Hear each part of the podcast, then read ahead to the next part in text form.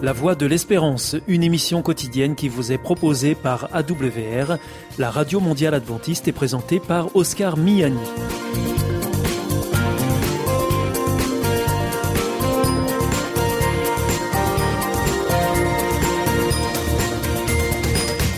Merci de votre fidélité à la Voix de l'Espérance à travers les ondes, mais aussi par Internet sur www.awr.org ou aussi grâce à votre téléphone. Aujourd'hui au programme, dans quelques instants, ce sera votre rendez-vous santé avec Destination Santé.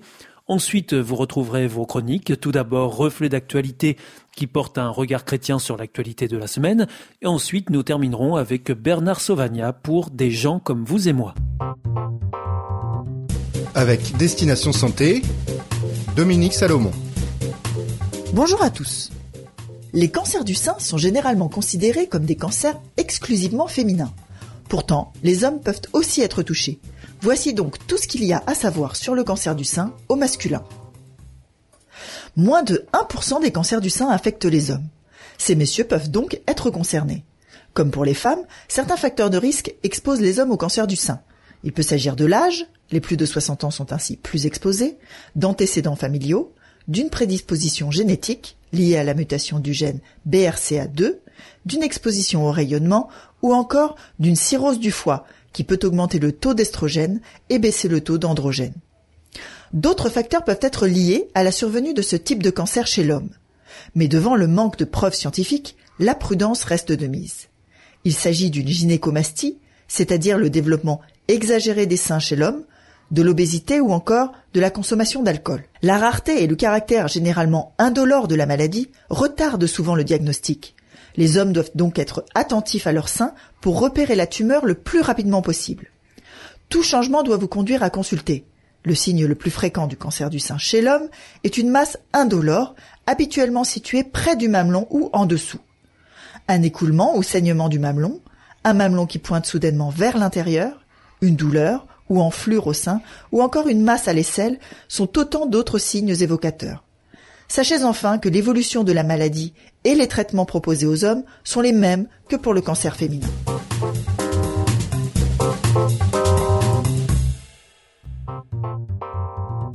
Avec Destination Santé, Emmanuel Ducreuset. Bonjour à tous. Chaque été, des centaines de vacanciers sont piqués par des méduses. Douloureux, ces incidents sont le plus souvent sans gravité. Il suffit d'adopter les bons réflexes sans accorder trop d'importance au remède miracle. Même si aujourd'hui le terme de piqûre est largement usité, il faut savoir qu'à proprement parler, les méduses ne piquent pas. Elles ne sont en rien agressives. Il serait davantage convenable de parler de brûlures, comme au contact d'orties par exemple.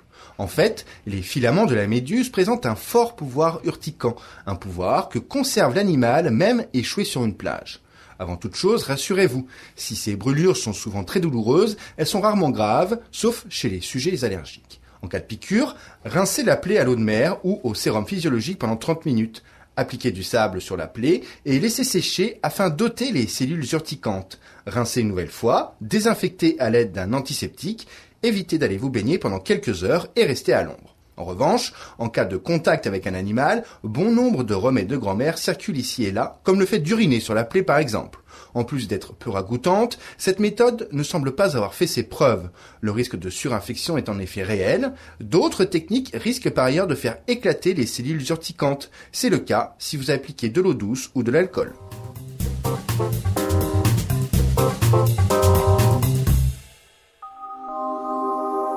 Vous aussi, votre santé vous intéresse? Alors si vous souhaitez en savoir plus, demandez-nous l'ouvrage Santé et bien-être des éditions Vie et Santé. Nous aurons le grand plaisir de vous en adresser un exemplaire gratuitement sur simple demande de votre part à france.awr.org.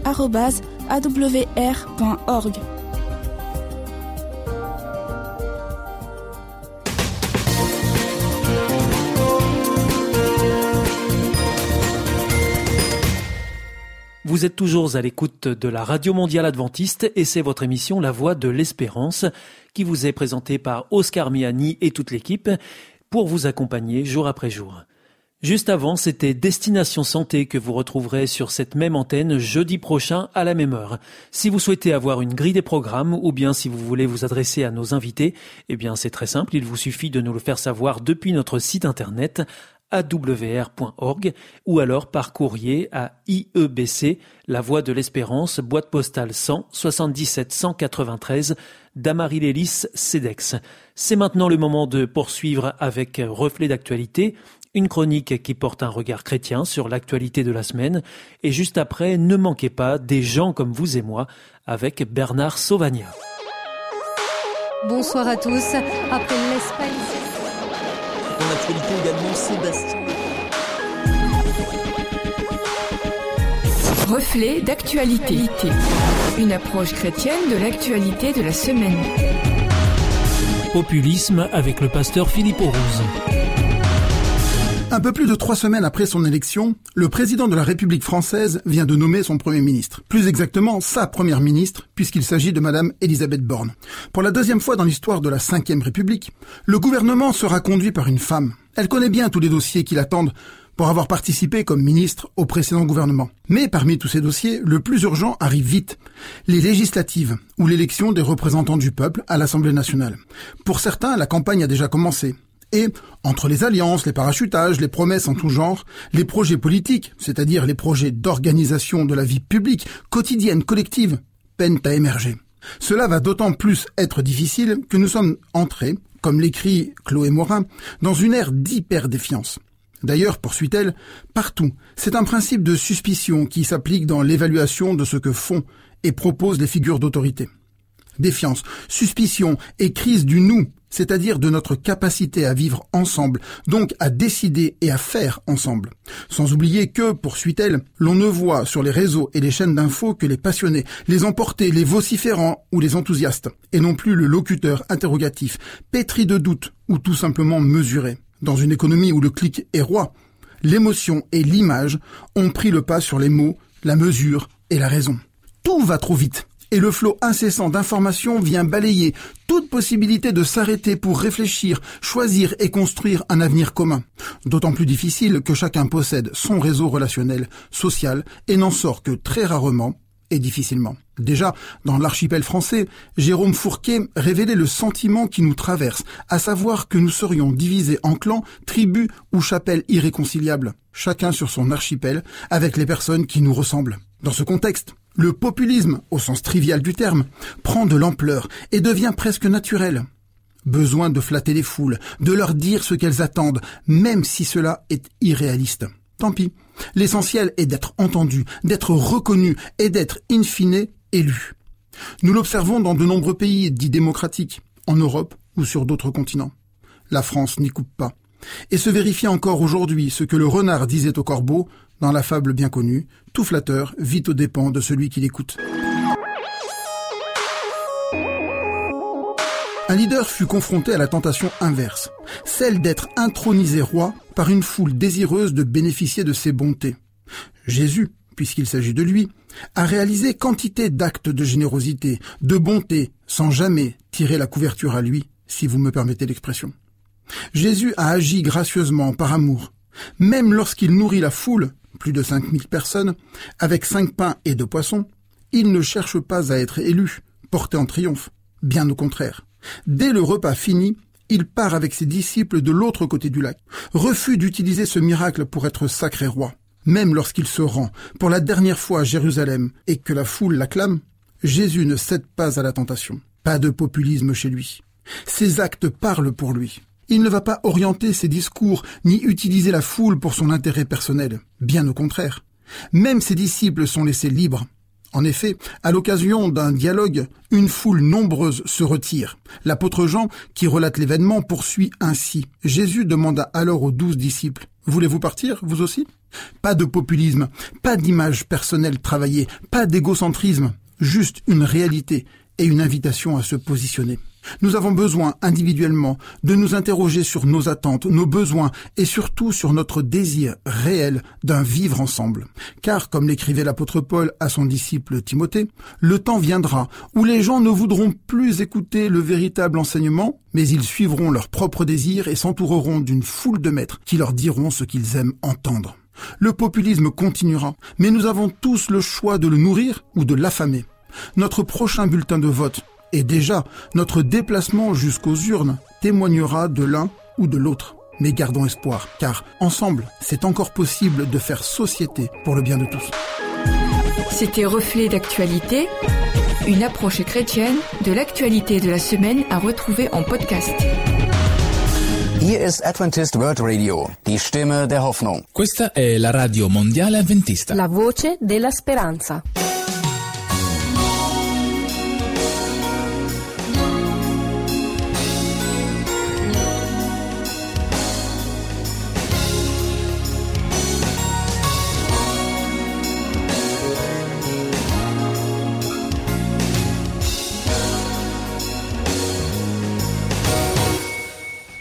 Blessed assurance, Jesus is mine. Oh, what a foretaste of glory divine, heirs of salvation, purchased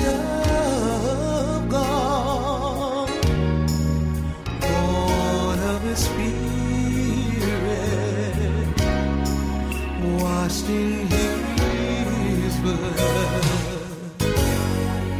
This is my story.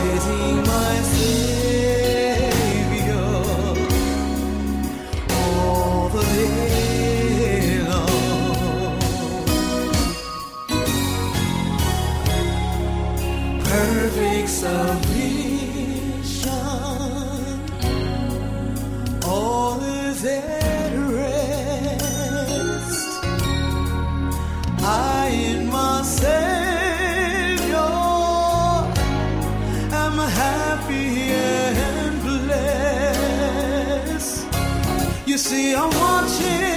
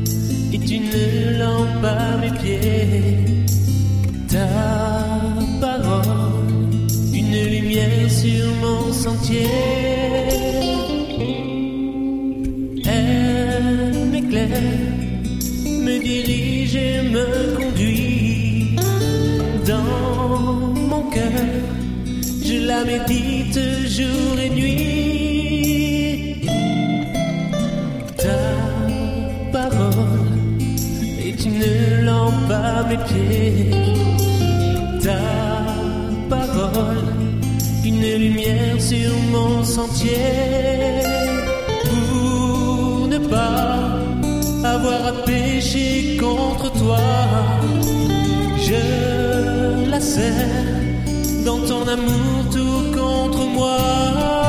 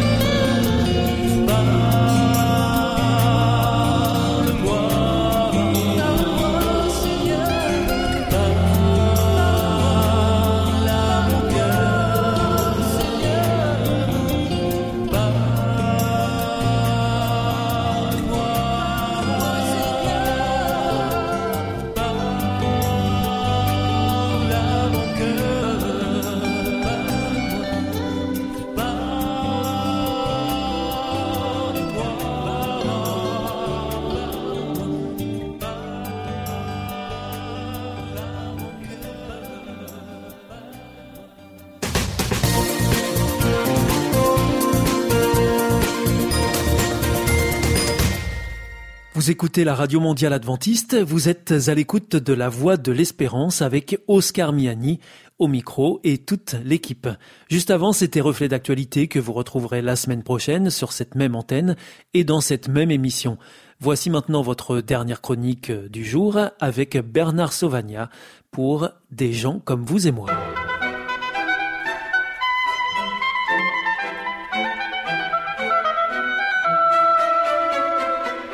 Des gens comme vous et moi. Histoire ordinaire et extraordinaire tirée de la Bible.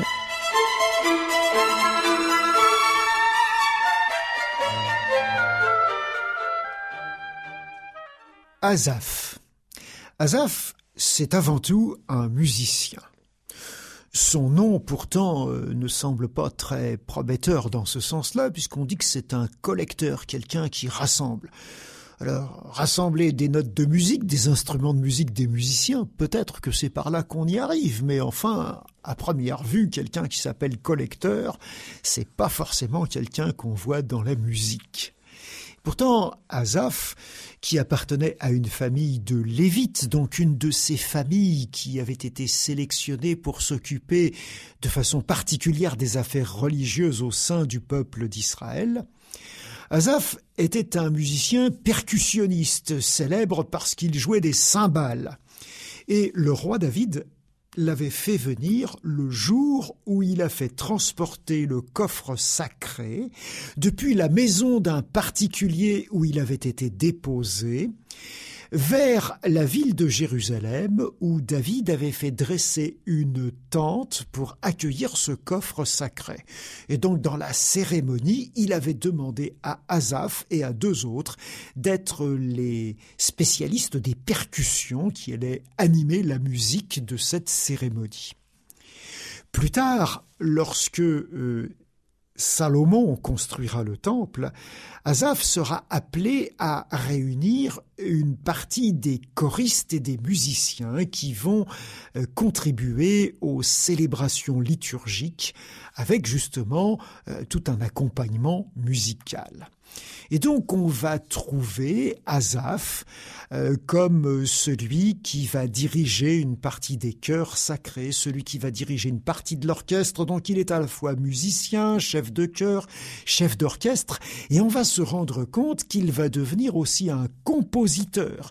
Il va composer peut-être la musique de certains des chants liturgiques de l'ancien Israël, mais on trouve dans le recueil des psaumes une douzaine de ces chants poétiques qui ont été rédigés par lui et qui sont signés psaumes d'Azaph. Donc voilà un personnage dont toute la vie a été centrée sur la musique, ou tout ce qu'on connaît de sa vie sur la musique et sur la musique liturgique pour aider le peuple à adorer son Dieu avec l'accompagnement de musique et de musiciens et donc qui, baignant là-dedans, ne s'est pas intéressé seulement aux notes, mais aussi aux paroles, aux mots à énoncer pour célébrer ce Dieu. Un artiste un artiste croyant, un artiste qui nous encourage les uns et les autres à mettre aussi tout notre art au service de ce que peut être notre foi. Alors c'est vrai, pour retrouver ce personnage, il faut être capable de faire pas mal de lectures. On va en trouver d'abord dans les livres des chroniques qui sont très intéressés par tout ce qui touche à la liturgie. Au chapitre 6, au chapitre 16, on verra comment s'organise toute cette liturgie. Et puis, bien sûr, on retrouvera le nom d'Azaph en tête d'un certain nombre de psaumes, le psaume 50, et puis tous les autres psaumes d'Azaph se trouvent dans le troisième recueil des psaumes qui en contient cinq. Et donc c'est vers ces textes que je vous invite à vous tourner si vous voulez mieux découvrir ce personnage et en particulier en lisant quelques poèmes de sa plume et certainement qu'il a su mettre en musique.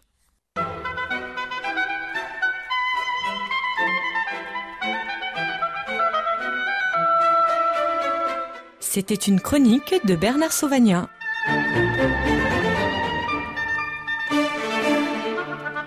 Connaissez-vous la vie, la vraie? Vous aspirez à ce que la vôtre soit meilleure?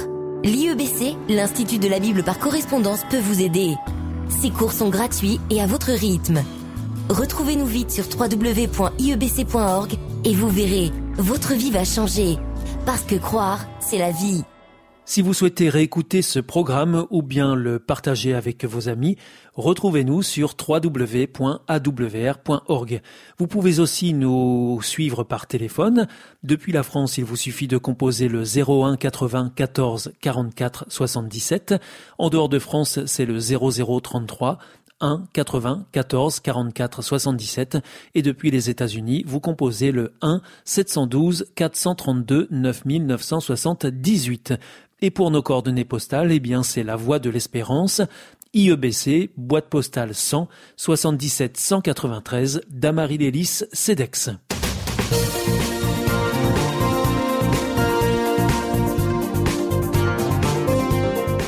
Votre émission est pour aujourd'hui terminée. Vous étiez à l'écoute de la Radio Mondiale Adventiste pour votre émission quotidienne La Voix de l'Espérance.